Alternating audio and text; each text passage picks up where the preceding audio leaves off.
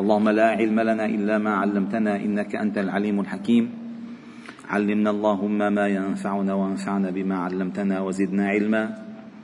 واجعلنا ممن يستمعون القول فيتبعون أحسنه. وأدخلنا برحمتك في عبادك الصالحين. اللهم اجعل هذا المجلس مجلس ذكر وفكر وتدبر وعبادة. تنزل فيه علينا سكينتك وتغشانا فيه رحماتك. وتحفنا فيه ملائكة قدسك وتذكرنا في ملأ عندك.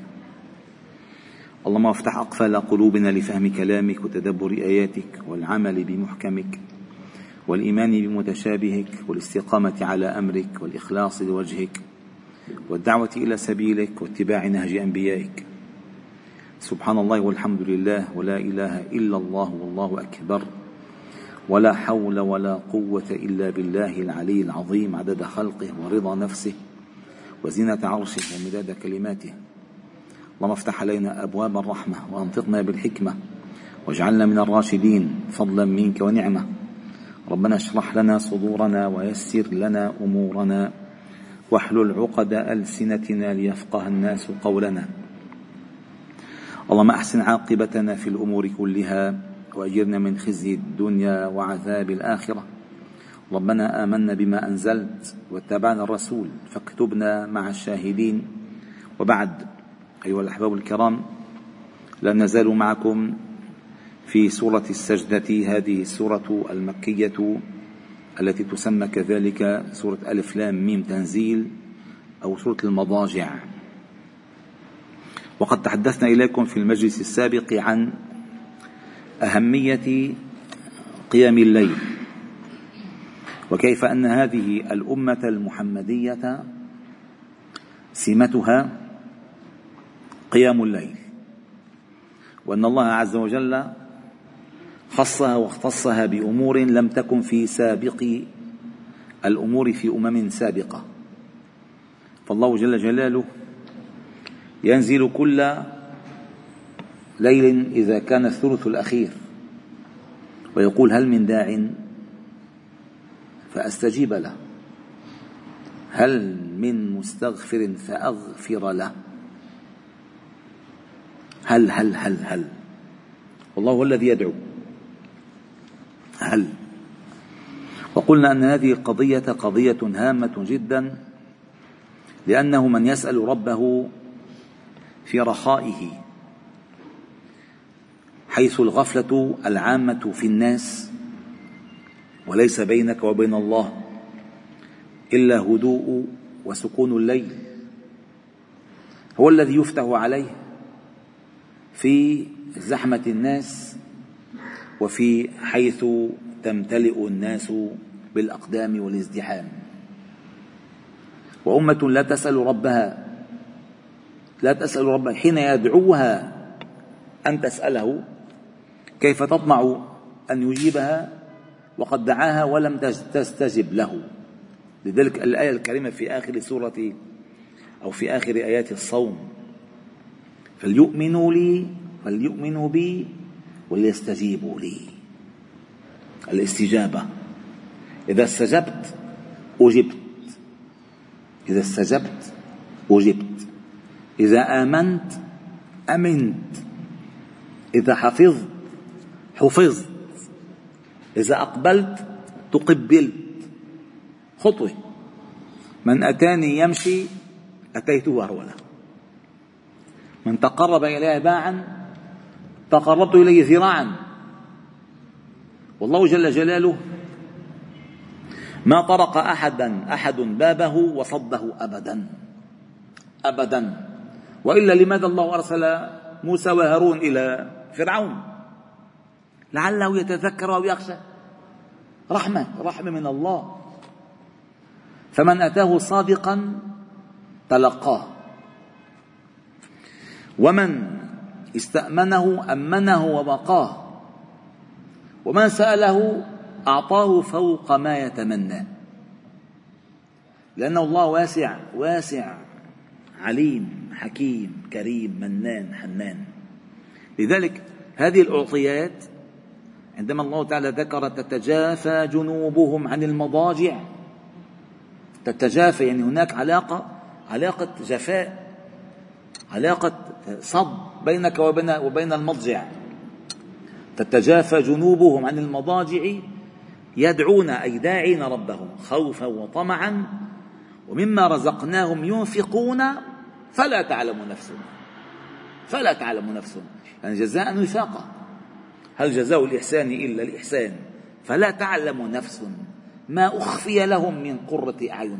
لأن هذه العبادة الليلية عبادة خفاء. وأحب العباد إلى الله كل مخموم القلب صدوق اللسان الخفي التقي النقي الذي ليس في قلبه غل ولا بغي ولا حقد ولا حسد. على أحد. في الليل هناك عملية تطهير شامله للقلب وهي عبادة الخفاء عبادة السكون عبادة الظلام. فعندما تفعلها أنت فالله تعالى ماذا يعطيك؟ فلا تعلم نفس ما أخفي لهم. أنت أخفيت فسأخفي لك عطاء لا يمكن أن يخطر على قلب أحد. فلا تعلم نفس ما أخفي لهم. يا الله ما أخفي لهم. هذا الذي أخفي عنهم هو قرة عينهم. ستقر أعينهم بذلك جزاء بما كانوا يعملون. ثم عاد إلى التذكير بالوظيفة لأننا نحن قلنا أن هذه السورة الكاملة التي تقرأ في فجر كل يوم جمعة هي قصة الخلق. قصة الخلق من أولها إلى آخرها. أين كنا؟ ما وظيفتنا؟ وإلى أين المصير؟ تعريف بالخالق الله الذي خلق السماوات والأرض وما بينهما في ستة أيام ثم استوى على العرش. تعريف بالمخلوق خلق الإنسان ثم سواه ونفخ فيه من روحه. بدل المصير؟ المجرمون؟ ولو ترى إذ المجرمون ناكسوا رؤوسهم عند ربهم ربنا أبصرنا وسمعنا فارجعنا نعمل صالحا إنا موقنون. ثم وصلنا إلى عبادة الليل إلى الوظيفة الحقيقية للمؤمن. وهذا المؤمن لا يستوي مع غيره. أفنجعل المسلمين كالمجرمين؟ ما لكم كيف تحكمون؟ أفلا تذكرون؟ أم نجعل الذين آمنوا وعملوا الصالحات كالمفسدين في الأرض؟ أم نجعل المتقين كالفجار؟ كيف؟ لا يمكن. فقال هنا أفمن كان مؤمنا كمن كان فاسقا؟ وقلنا أن الفسق هو أول خطوات الكفر. لأن الخروج الفسق هو الخروج. فأول الخروج عن الطاعة سيوصلك حتما إلى الكفر. كما فعل إبليس. إلا إبليس كان من الجن ففسق ففسق عن أمر ربه. فقال هنا أفمن كان مؤمنا كمن كان فاسقا لا يستوون. أما الذين آمنوا وعملوا الصالحات فلهم جنات المأوى. هذه الجنات لما قال مأوى أي لا يخرجون منها. هي مأواهم. هي نعيمهم فيها مقيم. لا يبغون عنها حولا. مقيمين فيها. مأوى هو المأوى الأساس. قال جزاء بما كانوا يعملون. وهذا النزل أيها الأحباب الكرام الإمام أحمد بن حنبل الشيباني سبق لكم سبق لي أن ذكرت لكم أنه عنده كتاب مهم جدا الناس لا يهتمون به. هلا أشهر كتاب عند الإمام أحمد شو هو؟ المسند. والمسند هو آه، ما أسند من الأحاديث إلى الصحابة الكرام بالترتيب. تريد أن تقرأ مثلا ما رواه الإمام الصحابي الجليل آه، حذيفة بن اليمان؟ ومتعة أنا جربتها المتعة جربتها المتعة. تعيش عالم آخر. ليش؟ لأن حذيفة الله مرضى عنه هو موضع السر عند النبي صلى الله عليه وسلم. فالأحاديث التي رواها دقيقة. فالإمام أحمد وفر عليك. لو ترى مثلا تريد أن تقرأ تقرأ حياته الشخصية اقرأ كل رواية أنس.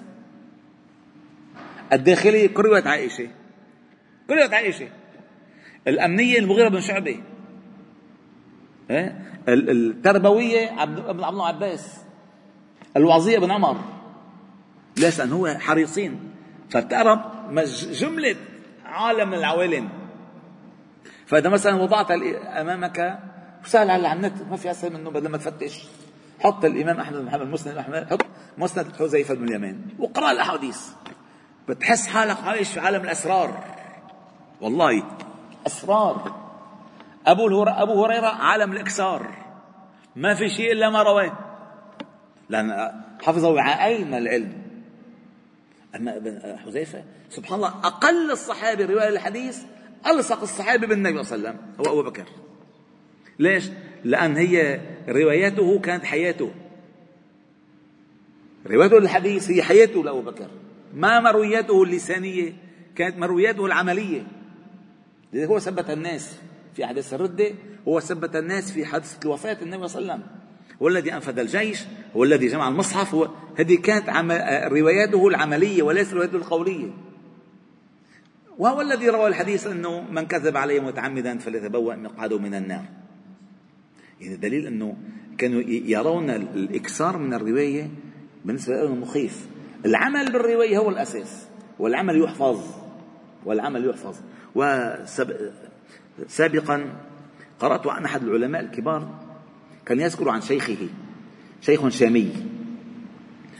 زرع في تلامذته العلم الحقيقية أي العلم الهدى. في علم سرسرة في علم الهدى الذي يثبت وينبت. العلم السرسرة مثل اللزقة بتروح أي موجة بالطيرة العلم الحقيقي هو الذي يثبت وينبت. فسألوه لشيخهم يا شيخنا يا أيها الشيخ الجليل ثلاثين سنة في التعليم ولم تؤلف كتابا واحدا. تبقى لا يمكن يعني بدنا فقال لهم كلمة وعظية حقيقية قال أنتم للناس كتبي. أنتم كتبي. هذا كده أسرك هذا هو. وأنا أتعلم عند الشيخ. وهكذا كان العلم. هكذا كان العلم. كان العلم ثم أورثنا الكتاب الذين اصطفينا. العلم توريث واصطفاء. توريث واصطفاء. في التطبيق. إما أن تكون ظالما لنفسك إما أن تكون مقتصدا وإما أن تكون سابقا بالخيرات. بالتطبيق أما العلم هو الأصل هو توريث واصطفاء توريث واصطفاء فهذا العلم الحقيقي الإمام أحمد الله مرضى عنه لما نذكر عن الحذيفة اللي ساقنا لذلك عنده كتاب رغم إنه مشهور. والناس ما ما بيهتموا فيه اسمه الزهد. الزهد للإمام أحمد. وأغلب المكاتب بيكتبوا الزهد الإمام الشيباني. آه، الشيباني. لك هو الإمام الشيباني يعني أحمد بن حنبل. فالناس يزهدون بكتاب الزهد. يزهدون بكتاب الزهد. كتاب الزهد كتاب خطير رائع. خطير. وتتفاجؤون مثلا الزهد. مثلا لو أنتم أعملتم عقلكم وذكاءكم ما الذي يمكن أن يفتتح الإمام أحمد كتابه في الزهد؟ في الزهد إذا قتال. أهمية السيف أهمية الفرس أهمية الجري أهمية الكذا. ما الذي افتتحه؟ عجيب عجيب عجيب. إذا كان هو النزل أول أول حديث. افتتح فيه كتابه كتابه للزهد. من غدا إلى المسجد أو راح أعد الله له نزلا في الجنة كلما غدا أو راح. شو هذا؟ هذا دليل أنه عنده فهم عميق لمعنى الزهد. فهم دقيق لمعنى الزهد. ليش؟ أنت لأن الزهد لا يدعى الزهد منهج سلوكي اوعى تفكر الزهد إنه لا لا تكون الدنيا عندك. ابدا. الا تكون الدنيا في قلبك. أما الزهد أن يراك الله حيث مواطن الآخرة. أنت زهدان بالدنيا؟ أين أنت عند منازل الآخرة اللي هي فيها مساجد؟ فقال من غدا إلى المسجد أو راح أعد الله له نزلا في الجنة كلما غدا أو راح. شوف شوف هالفهم. دقيق عميق. انه عم تعرف زود أنت عم تعرف خدنا على الجامع. ما أنت ذهابك للمسجد لماذا؟ لأنه عمليا أنت تزهد في الدنيا. وخير البقاع عند الله وأحبها المساجد التي هي مهبط الملائكة مرفع الأعمال منزل البركات حيث الهدى والذكر حيث إلى آخره. فإذا أنت تقول أن زاهد طيب أين أنت من مواطن الزهد؟ هلا بيقول لك أنه ما شاء الله عم يفكروا بالأمة الإسلامية. كيف بدهم يسترجعوا الأندلس؟ ولا نراهم في المساجد. إلا كيف يعني سيدنا عمر الله مرضى عنه كما ثبت في حتى في الصحيح ذكره الإمام البخاري وذكره الإمام مالك كان يجهز جيشه في الصلاة. هو عم يصلي بجهز السرايا والكتائب بالصلاة. الصلاة. فلا بالدنيا فالح بالإعداد ولا بالآخرة فالح بالإمداد. وبتقول أنت أنا سأرفع الراية قريبا ويا قدس إنا عائدون. كيف عائدون؟ ما مثل ما رحت للمسجد ولا عدت. إن منك خطاك ليست خطاك كثيرة إلى المساجد. ليس من أهل الرباط. فالحديث الذي افتتحه دليل على فهمه هنا قال فأما الذين آمنوا فلهم جنات المأوى. ليش؟ آمنوا وعملوا للجنة. جزاء بما كانوا يعملون. طيب الحديث الثاني. الحديث الثاني مخيف. قال جاء رجل إلى النبي صلى الله أو ذكر للنبي صلى الله عليه وسلم رجل أنه نام حتى أصبح. شو الزهد بالموضوع هذا؟ فقال النبي صلى الله عليه وسلم ذاك رجل بال الشيطان في أذنيه. شو هالعمق في الفهم هذا؟ شو العمق في الفهم قال نام حتى أصبح. يا حبيب قلبي أنت زاهد بالدنيا؟ بالدنيا. ما زاهد بمطارات الآخرة. مطارات الآخرة الأقلاع الأقلاع قبل الفجر. راح لك الطيارة. فلما الطيارة. مين اللي اشتغل فيك؟ ويد إنجليز بال بال دبليو سي هونيك اشتغلوا فيك. قال ذاك الشيطان بلى في اذنيه بلى خلص. لأن ثقيل ثقيل. حتى ورد أنه آه، قال والله إن بوله لثقيل. الشيطان. والحديث الصحيح إن الشيطان يقعد على قافية أحدكم إذا هو نام ثلاث عقد ثلاث عقد فإذا قام فذكر الله انحلت عقدة. فإذا توضأ انحلت عقدة. فإذا صلى هذا ما نحكي فرائض ما نحكي فرائض عنه انحلت عقدة. فيصبح النشيط طيب النفس نشيطا. وإلا أصبح خبيث النفس كسلا. ما عم بيعمل شيء. ما عم لحق.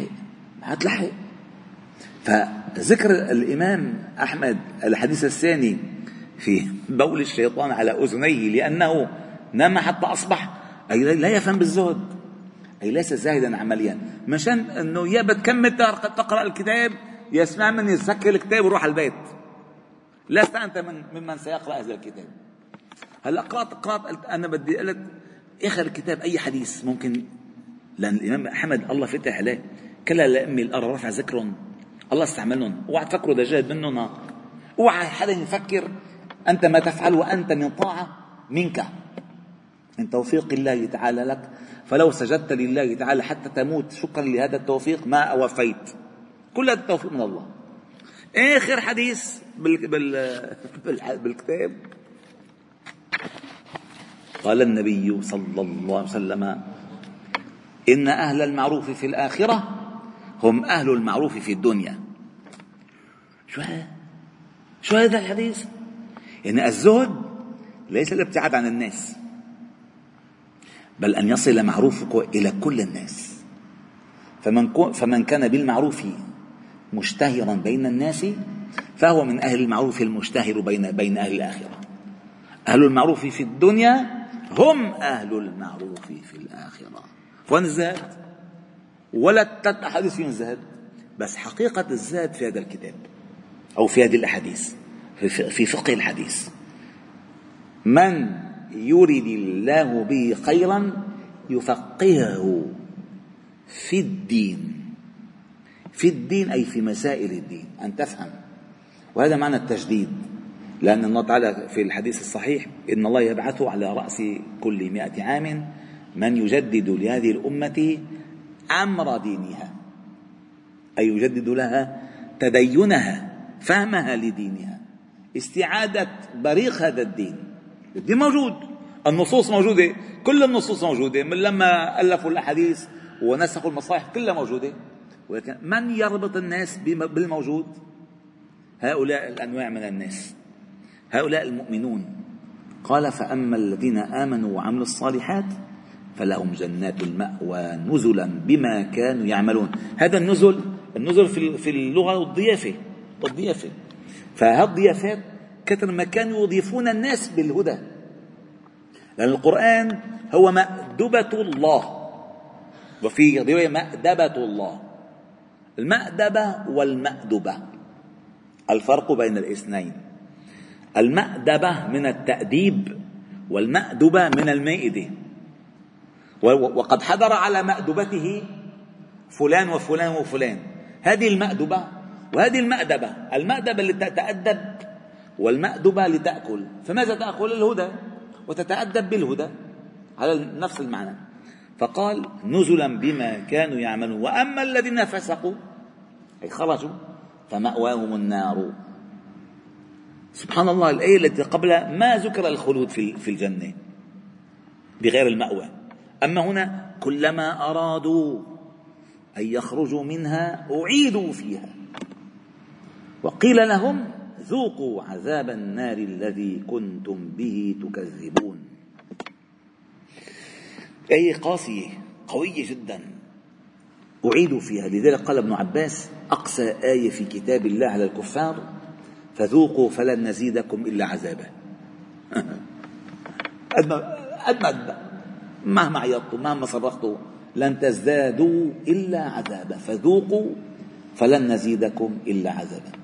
هنا الله تعالى بعدما ذكر هاتين الآيتين قال ولنذيقنهم من العذاب الأدنى للعام البشري العام دون العذاب الأكبر لعلهم يرجعون. فكل ما ينزل من الناس أو في الناس من بلاء في الدنيا هو رحمة من الله بهم لعلهم يرجعون. لأن إذا ما رجعوا راحت الفرصة. لما يوم القيامة يقولون يرجعون يقال كلا. أما هلا إذا أجى الزلزال والناس رجعوا على على الدين؟ رحمهم الله. صارت الهزة واهتزت المرأة وحست بلا حجاب تدخل النار فحطت على حجاب اهتزت رفع العذاب يلي عم ياكل ربا واهتز مع هالزلزال كمان الله راح رحمه. هذا كل ما يأتي على المؤمن على الناس جميعا ما بس على كل الناس من العذاب الأدنى دون العذاب الأكبر لعلهم يرجعون. رحمة بهم. والله رحمة من الله رحمة. ثم قال ومن أظلم ممن ذكر بآيات ربه. ثم أعرض عنها. تذكروا آية السجود في هذه الآية؟ قال آية السجود فيه إذا ذكروا بآيات ربهم خروا سجدا وسبحوا بحمد ربهم وهم لا يستكبرون. فالتذكير أساس المؤمن. لذلك القرآن الله تعالى سماه الذكر. لأن الإنسان في كل حياته في غفلة. في آية القرآن ذكر ذكر تذكر تيقظ تفهم احذر تربص انتبه. هذا القرآن ذكر ذكر. هذه قال رب ربنا سماها الصواعق. الصواعق القرآنية يعني الصواعق الله تعالى في سورة البقرة ماذا قال؟ أو كصيب من السماء فيه ظلمات ورعد وبرق. يكاد البرق يخطف أبصارهم. هذا صواعق القرآن يعني. قرآن أي وراء أي أي, وراء أي. زاجرة واعظة مذكرة ناصحة. كل القرآن. قال ومن أظلم أعلى مقامات الظلم الذي يذكر بآيات الله وقلنا أن الآيات ليست الآيات المتلوة فقط. هناك آيات مقروءة هناك آيات متلوة هناك آيات مشاهدة هناك آيات تتعامل أنت معها. الزواج من آية من آيات الله؟ مظبوط ولا لا؟ كيف يكون الزواج؟ بالمعاملة. ومن آياته أن خلق لكم من أنفسكم أزواجا. هذه آيات. والآيات اللي ترونها في السماء آيات وتقرؤونها في الكتاب آيات. أي ظلم أعلى من ذكر بآيات ربه التي تدعوك إليه ثم أعرض عنها. وكأي من آية في السماوات والأرض يمرون عليها وهم عنها معرضون. وجعلنا السماء سقفا محفوظا وهم عن آياتها معرضون. هذا الإعراض والإعراض جزاء كبير كبير. أول جزاء أن الله تعالى صرفك عن عن الفهم. سأصرف عن آياتي الذين يتكبرون في الأرض بغير الحق. سأصرف. قال ومن أظلم ممن ذكر بآيات ربه ثم أعرض عنها إنا من المجرمين منتقمون. هذا أجرم في حق نفسه. والجرم هو القطع. لذلك انت بتروح عند اللحام أستاذ همام بتقول له اجرم لي هالفخذه يعني قطع لي إياها. الجرم جرم اسمه هذا إجرام. أنت قطعت أوصالك بنفسك فأنت مجرم. بعيد عنكم جميعا يعني. هذا الذي يذكر بآيات الله ثم يعرض بدل أن يقبل سورة الفرقان والذين إذا ذكروا بآيات ربهم لم يخروا عليها صما وعميانا. لا بالعكس بتتذكر تزداد بصيرة تزداد إقبال تزداد فهم تزداد علم تزداد شوق تزداد فهم تزداد حب. ما بالعكس تماما. قال إن من المجرمين منتقمون أي حق عليهم الانتقام لأنهم أجرموا في حق أنفسهم فجزاؤهم جزاء وفاقا. والحمد لله رب العالمين. سبحانك وبحمدك أشهد أن لا إله إلا أنت. نستغفرك ونتوب إليك. وصلي وسلم وبارك على محمد وعلى آله وأصحابه أجمعين. والحمد لله رب العالمين.